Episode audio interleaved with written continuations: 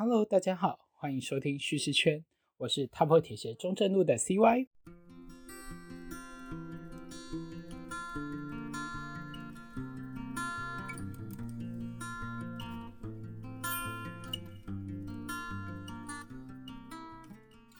想问一下，为什么你会想要选择用走遍全台湾中正路为目标？呃，走遍全台湾中正路，第一件事情是我来自一个全台湾的迷宫。对，就是大家说啊，全台湾最大迷宫叫台北车站，但是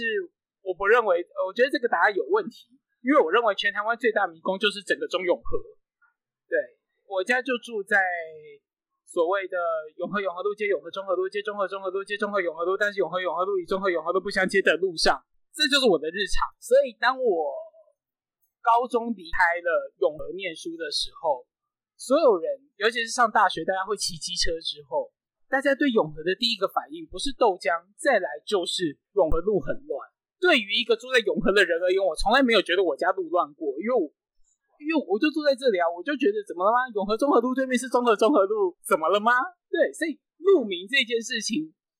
对我而言是成了我的成长经过的一个一个点，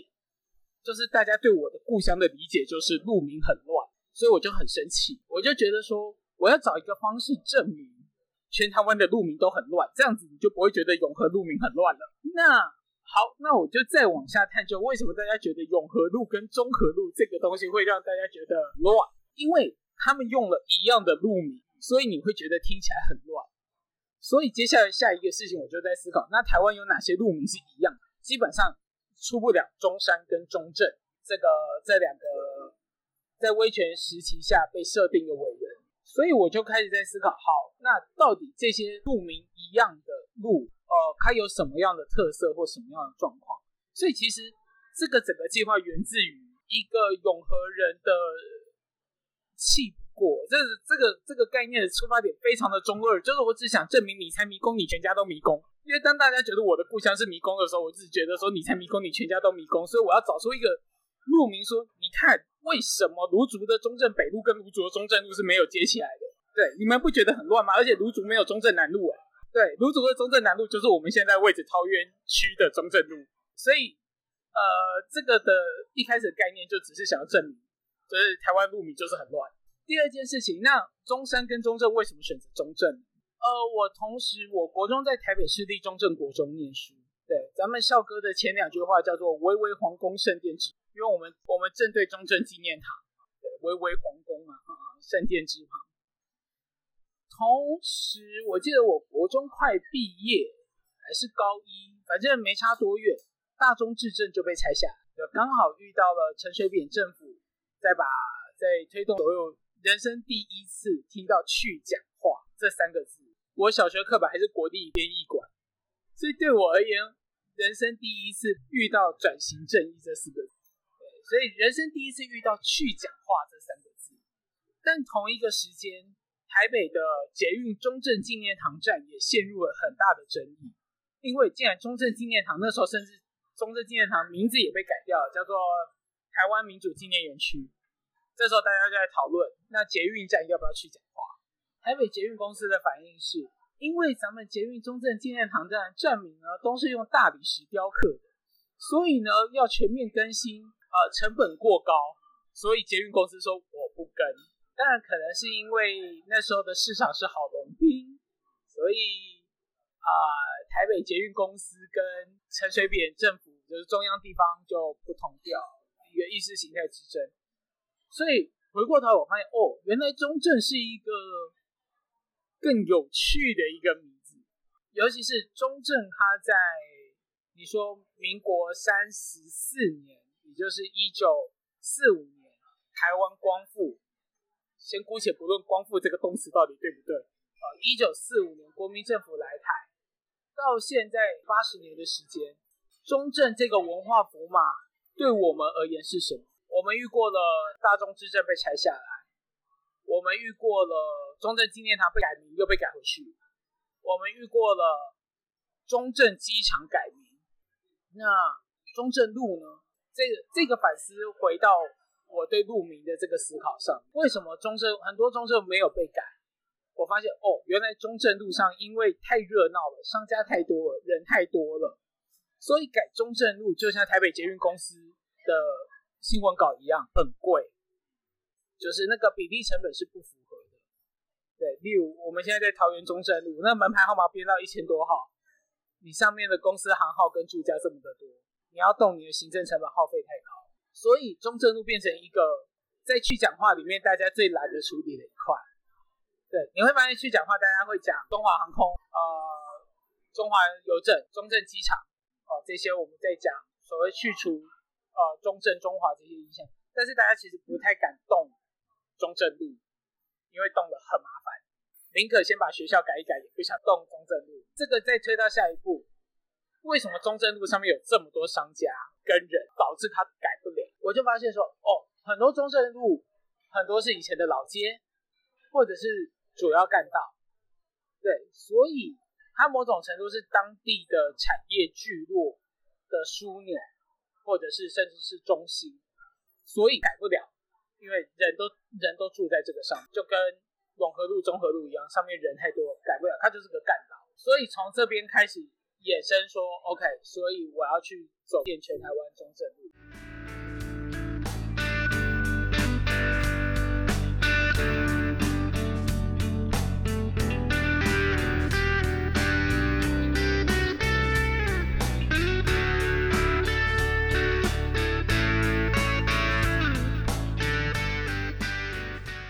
你走过那么多条中正路，那你现在大概走过了中正路大概有几条？那有没有哪一个地方的中正路是你还没走过，但是你很想去走的？第一件事情要先设定的是两百一十一条中正路是怎么算出来的？其实台湾的以中正为名的道路，我说的包含中正路、中正街、中正大道，还有一条蒋公路，其实不止两百一十，甚至还有整个部落就叫中正部落。所以两百一十一这个数字是取自于说，全台湾有三百六十九个乡镇市区，里面有两百一十一个行政区有这样子的路。因为很多的道路是中正路出去之后会岔出中正一街、二街、三街、四街、五街，我这样子算一条。刚刚提到芦竹、中正路、中正北路，我算一条，因为我的单位其实是行政区。呃，两百一十一条中正路其实那是比较好讲，因为正式的讲法，一个是两百一十一个行政区有以中正为名的道路。对，这是我当时用邮局系统去查出来，邮地区要查询系统也蛮好。目前走了一百零六，最近一条是南庄，有没有很想去的中正路？对我很想去大甲的中正路。因为大甲没有中正路，大甲的中正路叫蒋公路，对，所以全台湾唯一一条蒋公路，对，所以我很希望透过，而且它就从大甲火车站到正南宫到夜市，其实是一个蛮典型台湾传统聚落的行程方式。你会有市场，市场完就会有庙，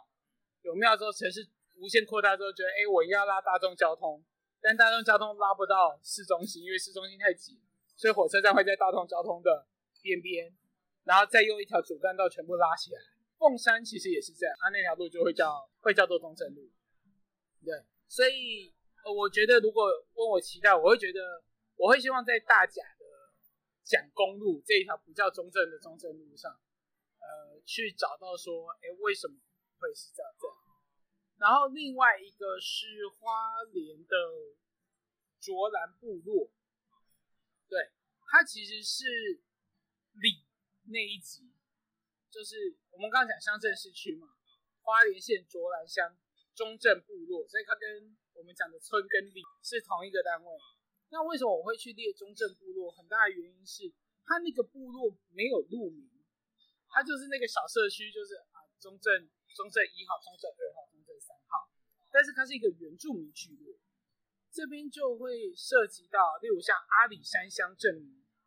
呃，阿里山乡原本叫吴凤乡这类的问题，那是不是花莲的卓兰部落会不会也有这样子的一个原住民证明运动？这个是一个问号，这个是还需要更多的收集跟踏查。不过因为在中正路的分布上面，很显然东部的中正路都集中在汉人的聚落，对，台东只有三五条而已。对，就是中正路的宜花东的中正路都非常少，有也是在汉人聚落里面。那你为什么会有一个在山里面的部落叫做中正部落？那他们有没有想要去改掉这个东西？我觉得这是另一个，我觉得在我们现在在谈转型正义也好，去讲话也好，我觉得要去思考的点。那中正部落人为什么不愿意改？这是我也是希望是可以透过踏查的过程中去解答。在走路的期间，你是用什么样的交通方式？那你会特别观察哪一些地方？呃，交通方式大部分都用走的，然后我之前有用滑板车加火车环岛过，因为我自己也没机车驾照，所以也只有这样子。然后会去观察什么？我觉得第一件事情是我通常第一个会抓我眼睛的是老招牌。老招牌，因为表示说这个店在这个位置很旧，那它可能可以更早回溯到这边原本产业聚落的样貌。哦，这边补充一个，刚刚前面忘了讲的事情是，中正路通常它被叫中正之前，大部分它就已经存在在那里了。它可能在清朝的时期，例如它可能就会叫什么顶街啦、后街啦，或者是淡水中正路其实本来就叫淡水街，还是叫护尾街，我也忘了。对所以有的时候我可以透过这些老店，稍微去拼凑出它原本的那个那个样貌，在它被冠上中正这个名字之前，对我觉得老招牌是一个，因为看得出产业。然后第二个是交通道路作为一个道路，它终究还是有它的交通功能。所以除了我在看说旧的这些东西怎么拼出来，中正路又怎么样去扮演？一个交通枢纽的角色，所以我会注意到，我现在在我旁边跑的车子是大货车，还是小客车，或者是公车，哪怕是新建中的捷运。桃园捷运绿线恐怕会是少数不是橘色的中正路的捷运线，因为台北捷运新庄线基本上是沿着中正路在跑的，是橘色的。然后高雄捷运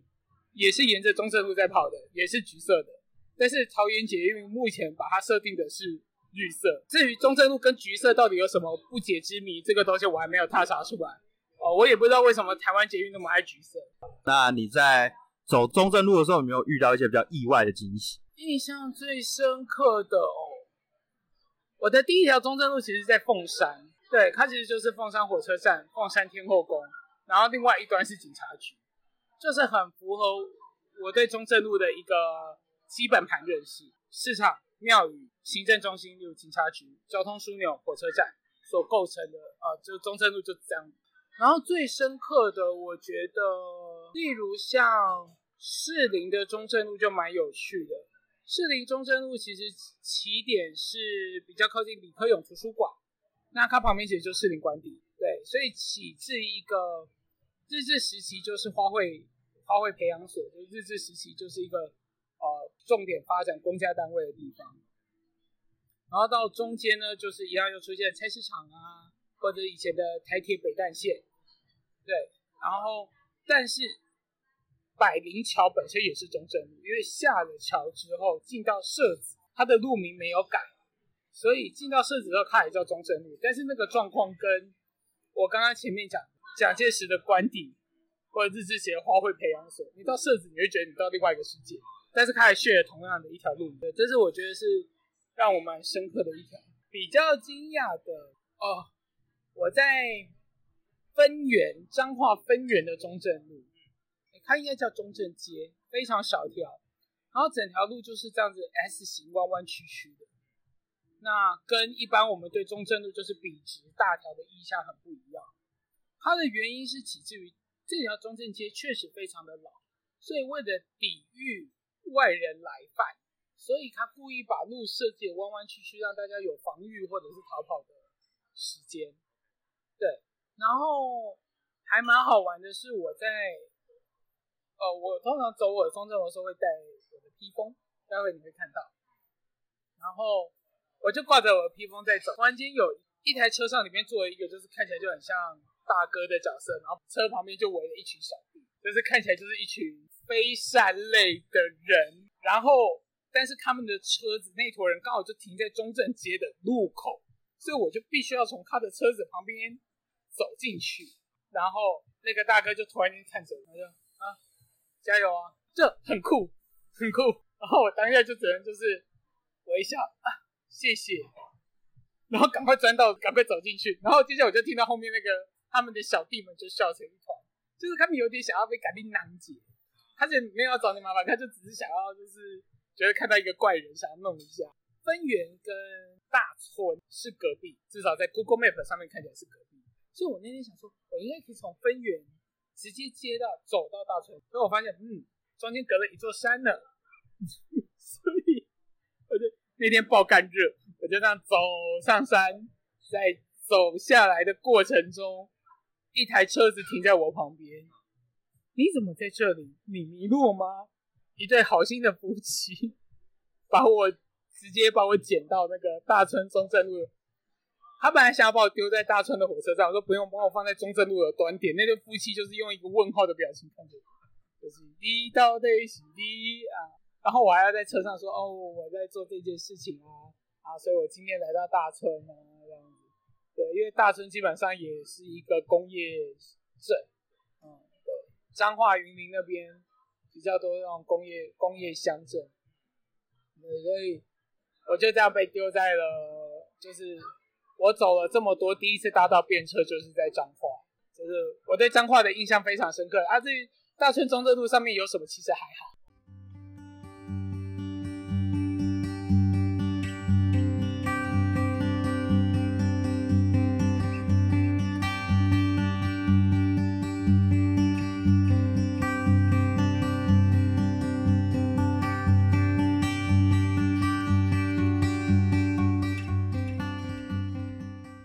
好那呃，就是下一个问题，就是我们就请你推荐两条特色的中正路。我觉得看你想要追求什么啦。例如说，如果你今天想要感受到所谓的艺术造镇这件事情，桃园中正路是一个标志。对，而且桃园中正路就很显然就是从比较老市区一路往北延伸到就是一个艺术造镇的地区。对，所以你在这边可以看到一些新旧的融合跟冲突，就是我觉得桃园中正路相当有特色的。然后再来，我会说有特色的中正路，基隆的中正路基本上就是沿着海港走，然后其实有非常多战争的遗址会在这个路上，哦，包含像。北白川宫能久亲王当时登陆的点，就是日日军要接收台湾，他们派了一个王子来接收，呃，然后就死在台湾了。或者说一些早早年打仗，对侵法战争啊，其实都有扫到基隆跟淡水，所以其实，在淡水基隆的中正路上有非常多这些的时机点，对，然后啊，淡水中正路本来就是老街啊，这不。如果说其他的县市，其他的县市，台东的中正路一号非常有趣。台东中正路一号是很有名的白色漏屋，对，应该大家讲白色漏屋，大家会知道。来看门牌号码是中正路一号，就是一个阿北自己自己盖自己理想的房子。不过阿北后来也走了。其实很多中正路蛮好玩的啊，例如像那个铺子坡啊的中正路，那个有全台湾唯一一个。裸女瓷砖的旅馆，东亚大旅社，对啊，就是你在那些中正路上都会发现一些好玩的小事情，对，然后它都代表了当地的一个某种程度的产业样态，当地的社群样态。我我一直说，我们都在为一个文化是一个集体记忆的不断的产生跟堆叠，所以桃园中正路其实就是一个这样的集体记忆。在不同的世代堆叠不同出来的状况，只是开在同一条路上。然后台中市不也是这样？好，最后一个就是请你介绍一下你自己有推出的中正路的一个导览团。OK，中正路导览团，我选的是目前只有做台北市里。对，那台北市里会做这一条的原因是，啊，对，所有的初衷都有一个台面上跟台面下的讲法哦。就像我刚刚讲中正路的起因，其实台台面下的讲法就是你才迷宫，你全家都迷宫。那做士林中正路导览团，很大原因是我是士林民传大学毕业的，对，那我在那个地方念了四年的书。我注意到几件事情哦，就是在这个中正中山路口，或者说在这个剑潭山这个范围内，它其实有非常多有趣的的东西，值得我们现在回头去反思。例如剑南站旁边就是那个剑南青年活动中心，对啊，那是救国团，啊，救国团到底在救什么国？圆山饭店